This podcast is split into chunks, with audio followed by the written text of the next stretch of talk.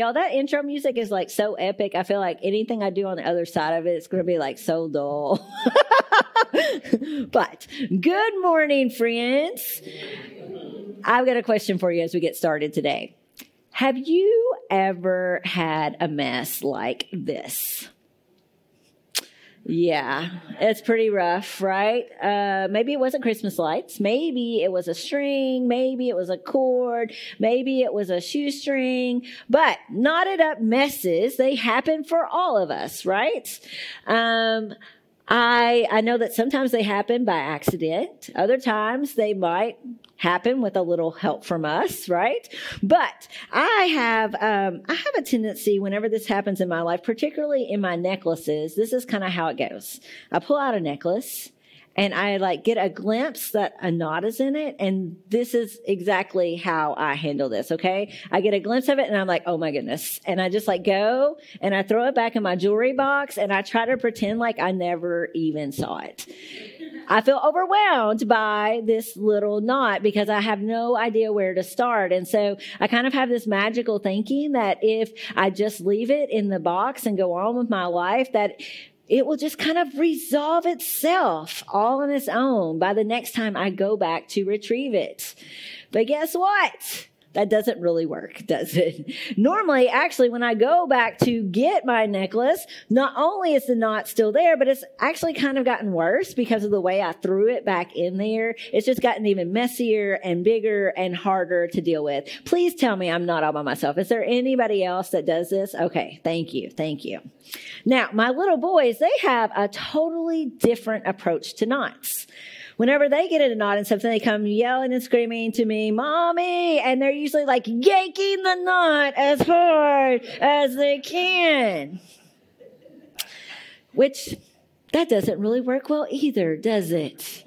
It just intensifies the knot. It makes it even more difficult to get out. But you know what? There's like something that releases in us, like when we're pulling on it, right? So if you ever do that, I get it. I understand. All right. So neither my approach nor my boys' approach to getting out knots is effective. So the only hope for us getting out any knot in our household is to wait until my mother comes for a visit because my mom is like the knot whisperer. Is anybody else here a knot whisperer? Oh my goodness. Oh, great. I'm so glad. We learned that Brian is too. Brian worked in a jewelry shop and like he's got all the tricks, just in case you know. But like, what's your secret? How do you deal with it? Patience. Bingo! Yeah, yeah, yeah. See, like, y'all, when my mom comes in and I hand her the necklace that I still don't want to look at, guess what she does? She looks at the knot. It's revolutionary, I know. But she starts to look at it and she starts to study it very patiently. And, and then sometimes um, she will get out like little tools to help her. She'll get out like tweezers or uh, a needle or something like that. And instead of like trying to get it all out in one big yank, what she does is she looks for just like that one little place to start. And then, you know, she'll carefully pull that out and take that one little step towards unraveling it. And then she'll do that again and again. It is a long, slow process. But every little step is a step toward healing the messiness. Well, um, I think if we all get honest, like sometimes um, our lives can look like the mess that these lights are, right? None of us really get to escape that.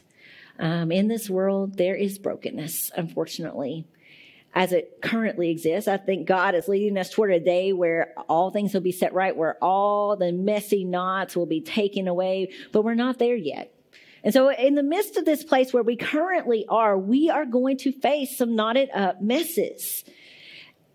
And it's not like one of those things that, like, if we're just like faithful enough, if we just try hard enough, then we will be able to somehow avoid it. Not even the great King David that we've been talking about has had been able to avoid knotted up messes in his life. The one that had been called the man after David's own heart. And so the question isn't really like, will we get knotted up messes in our lives? We're going to, okay? But the question is, how are we going to deal with the knots when they arise? As we continue in David's story today, um, we come to a, a, section of the scripture where it's more of a cautionary tale. A lot of times we come to the Bible and we're like, tell me the right answer, right? Tell me what it looks like to be faithful. That is not what we find here. We find the opposite. As we read through 2 Samuel chapter 13 through 18, uh, what we, we get to see in painful detail is what happens when we don't deal with our messes in healthy ways. I'm going to warn you all, it's a rough and sometimes gruesome story. Uh, one that I think that will leave many of us feeling like, I guess my life could always get worse. Um, in that weird, twisted way, it might kind of be comforting to us. Research talks about that being a thing. You know, some of us watch TV shows that are happy and like look back on on the better days, like Andy Griffith. Some of us watch um, shows like over and over and over again, like all of Seinfeld or all of The Office, because it's kind of funny and we know what to expect, right? That's why we watch them over and over again. But then there are some of us who instead listen to a true crime podcast and that watch Dateline all the time and that has seen every episode of every branch of Law and Order at least twice. Is anybody else do these things? Yeah, yeah, yeah, yeah. Yeah. Uh, why do we do this, right? Well, research says that part of it is probably because we look at that and, and we say to ourselves, well, at least I'm better off than this guy or gal. It's this comfort. And so, all that to say, if you are in need of that kind of comfort today, you are in luck. I can deliver because this is some really messy stuff. Um, I'd encourage you this week to go back home and to read through chapter 13 through 18 kind of in one sitting so that you can really absorb the whole backstory. But what I'm going to do today is take us through the high points of the story, which are actually some very low points in King David's life. You see, a knot had already begun to form whenever David, if you remember from a couple weeks ago, had abused his power and taken a woman who was not his wife named Bathsheba and then gotten her pregnant. And uh, whenever he uh, couldn't cover that up in his first attempt, he decides, like, you know what? I'm just going to send her husband to the front lines of battle so that he can be killed. It was a messy situation. Now, as we saw last week, there had definitely been this reconciliation between God and David in chapter 12. Um, but what, what, what we talked about is how that there would be these consequences, these ripples that had already been set into motion that were still going to play out in his life. Um, what we also don't get to see is like how he handled this in his family. Like, did they talk about this situation? Did they just try to sweep it under the rug? But what we see as we get into chapter 13 is that it is definitely having an impact on his family. We watch as his oldest son, the heir to the throne, um, the um, the one who will be the next king of Israel, Amnon, as, as David's Amnon repeats his father's poor behavior. This time he uses force to take his own half sister named Tamar.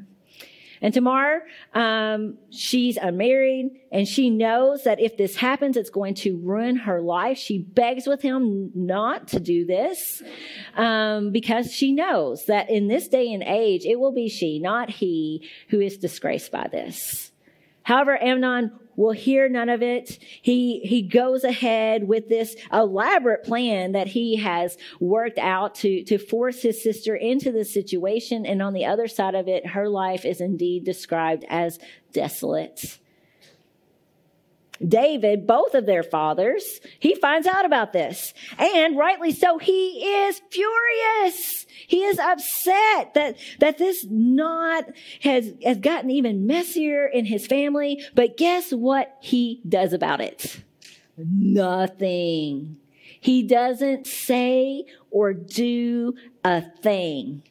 You know, maybe he hopes it's just going to resolve itself. Maybe um, he he kind of reasons through in his brain like it's not all right for me to punish someone else who has done the same thing that I have. Or maybe you know he tells himself that if he just like gets the situation out of sight and out of mind if he just stuffs it down as far as he can that everybody will just eventually get over it.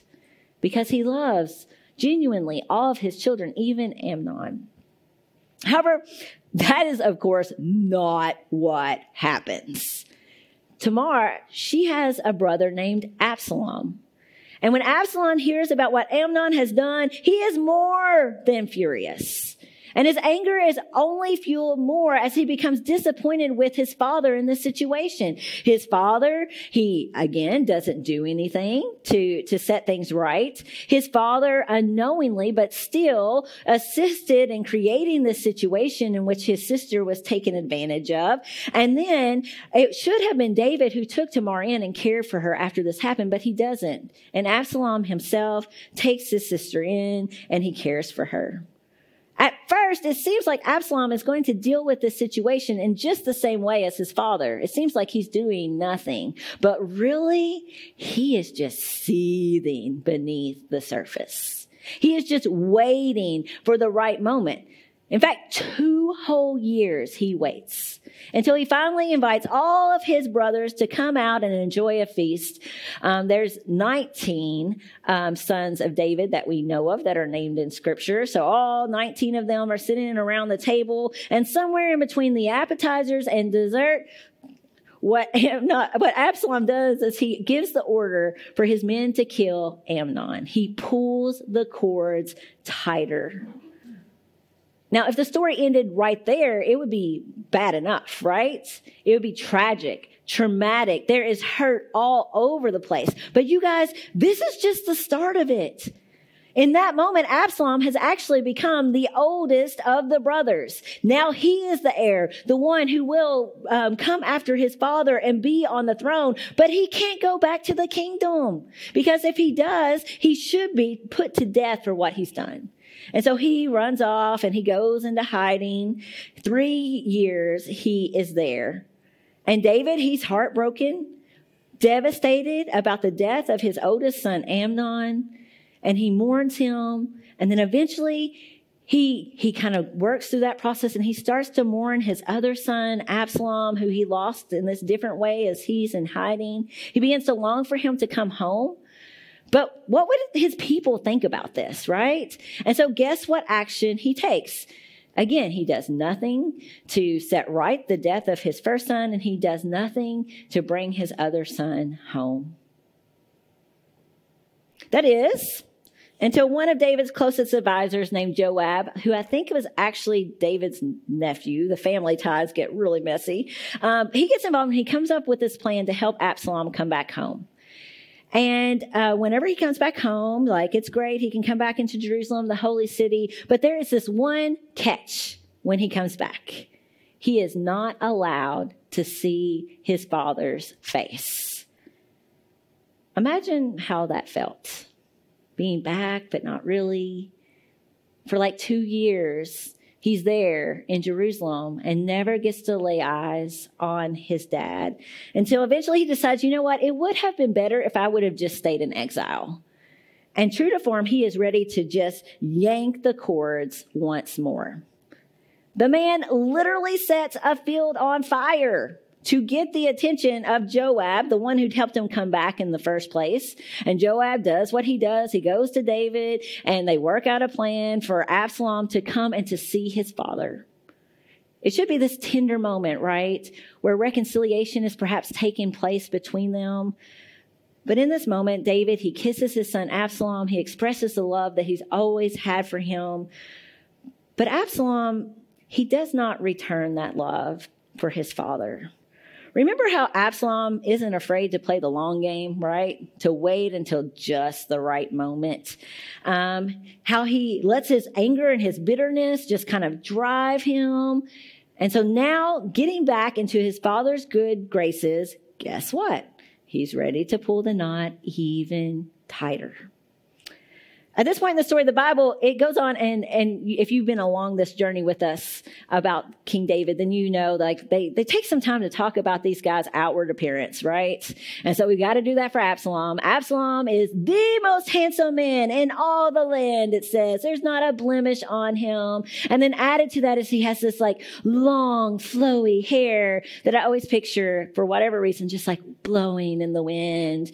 It talks about how uh, he only cut it once a year and it weighed so much. Um, and, and then once that's established, once we understand he's a really good looking guy, it goes on and it tells us his plan. Listen to his plan.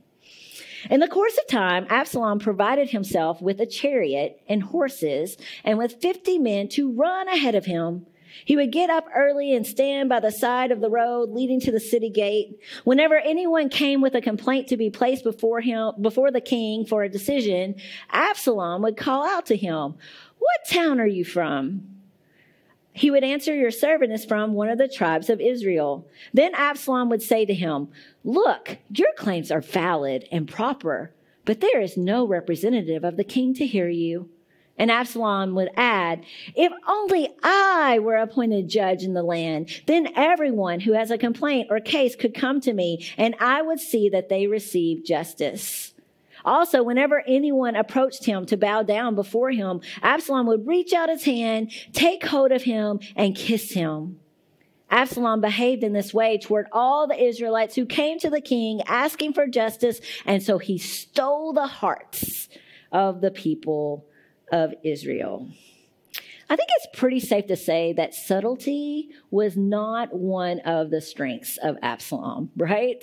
I mean, here is this guy who gets a flashy chariot and has this big, unnecessary entourage that's always going out before him. He's going to make sure that everyone knows that he's there. He gets up extra early in the morning so he can go and post himself in the precise position so that he can, can uh, sow the seeds of doubt in the minds of all the people coming to see his dad, all the people of Israel. He allows the people, those people to bow down and he kisses them as if he is already king. Absalom's plan to undermine and overthrow his father is in full swing. However, all the while, David seems to be kind of oblivious to this. He's just letting it happen. He seems to be ignoring that there is a problem at all. But how is that working for David? He isn't seeming to notice that things are just getting worse and worse and worse. The knot is getting bigger and it's getting messier all the time. Yet he is not going to confront his son. He's not going to set boundaries. He's not going to hold him accountable if he's even somehow not aware of what's happening. And so when his son comes to tell him with this ridiculous story, like, hey, dad, I need to go and offer a sacrifice to God because I made him a promise this long time ago that if I ever got to come back to Jerusalem, I would go and worship him on this mountain. And yeah, I know that it's been like six years, six whole years since I've been back, but now it's the time. It's time for me to go and to worship God on this mountain. And guess what David says? Go ahead. Oh, did I mention that the mountain is also the place where King David had first been, been proclaimed king? Again, no subtlety on Absalom's part. But David, he's still sitting here and he's thinking that maybe if he's kind enough, maybe if he's patient enough, maybe if he's loving enough, that this knot will just take care of itself. However, what really happens is that Absalom does go to that place, but he takes 200 men along with him. And then you remember all those people he was picking off at the gate, planting those doubts in their minds about his father. He starts rounding all of those people up until he has an army amassed. And until finally a messenger has to come and tell David, the hearts of the people are Israel, of Israel are with Absalom. And David's response true to form, is not to, to seek out his son. His response is not to go and try to reason with him. It's not to try to engage the situation at all, but his response is to flee Jerusalem. As his own son is marching in with his people, and as Absalom takes his seat on his father's throne. If that weren't enough, in order to show the kingdom that he was now in charge, Absalom publicly there's kids here, but let's just say it involved his concubine, his father's concubines. And so he like pulls the knot as tight as he can. Listen, I haven't seen this show, but it's my understanding there's a show out there in the world right now called Succession. And it's about like the, the conflict within a family, a father and his children as they're trying to see who's going to take over their business empire, right? But I cannot imagine the show that just got all these nominations uh, to be any more shocking, to be any more vile, to be any more daring, any more ruthless than this section of scripture. Absalom, he is he is um, seeking guidance. Like now he's on the throne. He's the guy. He's the king, and now he needs to know what he needs to do next. And so he he is so blinded by his ambition that that he doesn't notice when one of his dad's old friends starts feeding him bad information. He gives him a plan that that he's already tipped David off to. And so now David is backed in a corner. There is nothing he can do but let his men go out and fight his son and his son's army. Although, guess who doesn't go into battle? David stays behind. And as they fight each other, uh, as they go out to fight each other, David makes all his men promise that if they find Absalom, that they will be gentle with him, that they will not harm him he still has this great love for the son after all these things that he has done. 20,000 men died that day as David's men routed the army of Absalom. And then Absalom himself, do you remember that long flowy hair we talked about? That long flowy hair, it got caught in a tree when he was riding a mule. And um, even though David had made it clear he didn't want anyone to harm him, y'all remember Joab, the one that had helped him out all those times? Joab comes along and he knows as long as Absalom lives that David will be in danger. And so Joab kills Absalom.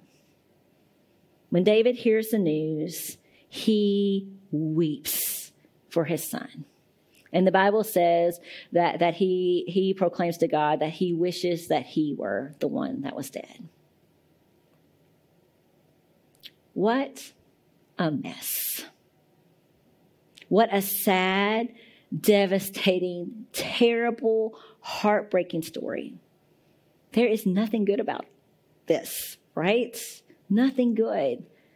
But one has to wonder if at any point, if either of these men would have, have paused long enough to acknowledge this messy knot that was happening. What would have happened if either one of these men would have, have acknowledged the mess and then considered like, just like what is one, one faithful step that we could take toward like untangling this? Instead of just making it worse by, by ignoring it or trying to just use force to fix it. Messy knots, they are going to happen in our lives. That is inevitable, even when we do our very best to avoid it. And so, what about us? How are we going to respond to them?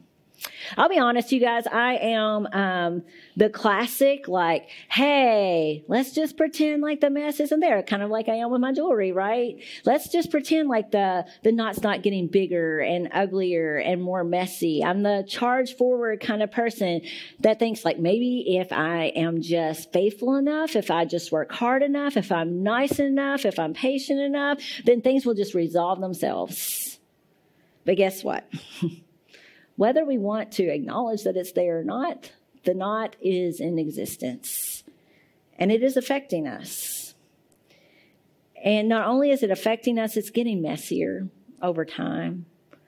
And at some point, um, usually at a time that is most inconvenient, there, there will be this point in which we can no longer ignore it.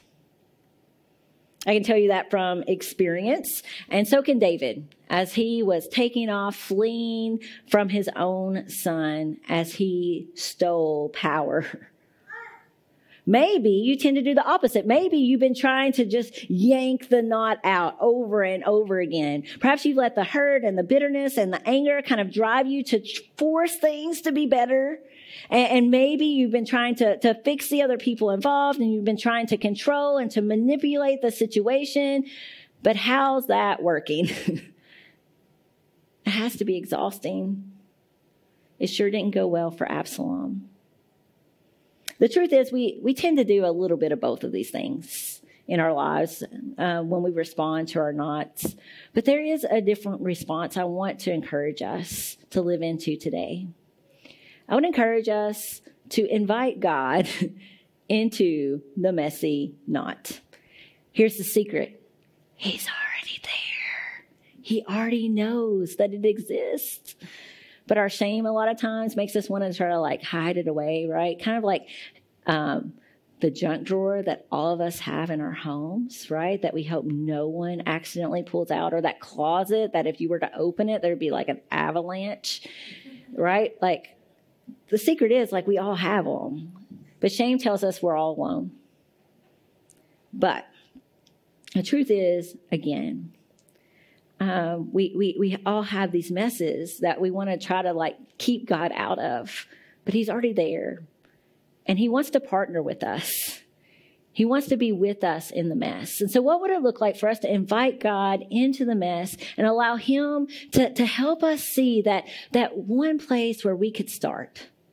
To not try to like take care of the whole mess and be overwhelmed by it, but to find that, that one step that we can take in faithfulness and then allow Him to help us do that again and again and again. Maybe one faithful step today looks like acknowledging that there is a knot at all. That can be harder than it sounds.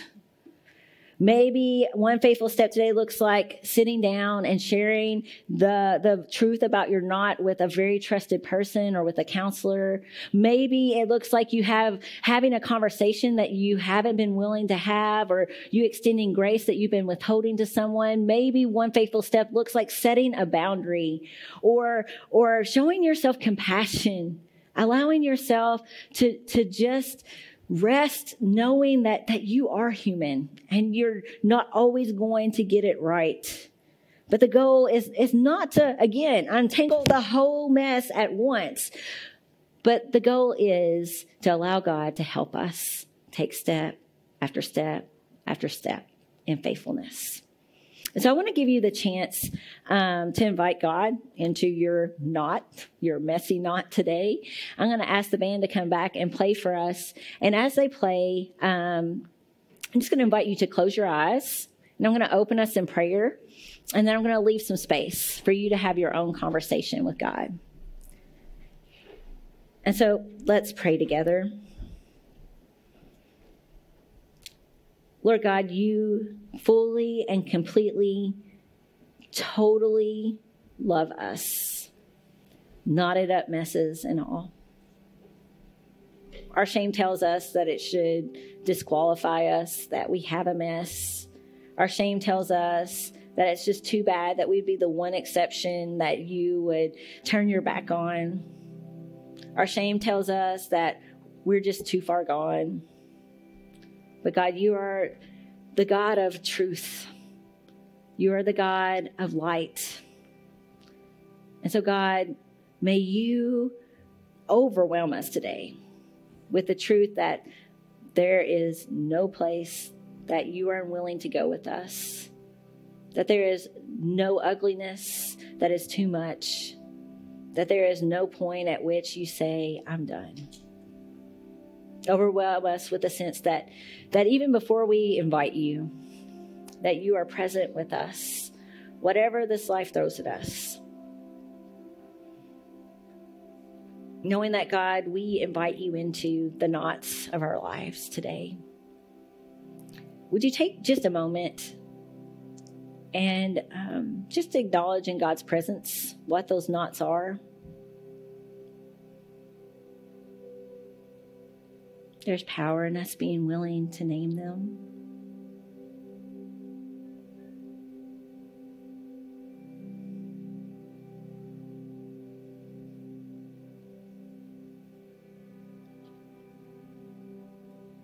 Tell God just a little bit about how those knots make you feel.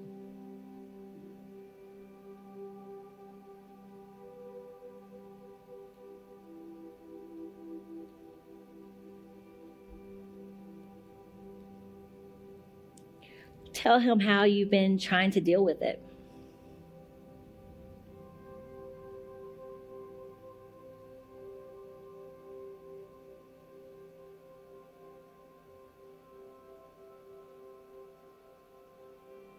And now know that you're not alone, that God is right there in the midst of the messiness. Allow God to move in your heart today. Is there a step that God is encouraging you to take? Not to undo the whole thing, just one step toward untangling the mess.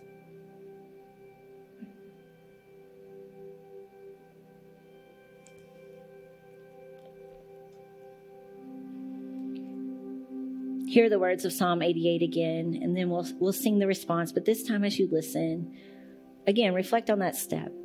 Who is it that God is calling you to be, or what is He calling you to do today? Lord, you are the God who saves me. Day and night I cry out to you. May my prayer come before you. Turn your ear to my cry. I'm overwhelmed with troubles, and my life draws near to death. I'm counted among those who go down to the pit. I am like one without strength. I am set apart with the dead like the slain who lie in the grave, but whom you remember no more, who are cut off from your care. You have put me in the lowest pit, in the darkest depths. Your wrath lies heavily on me. You have overwhelmed me with all of your waves.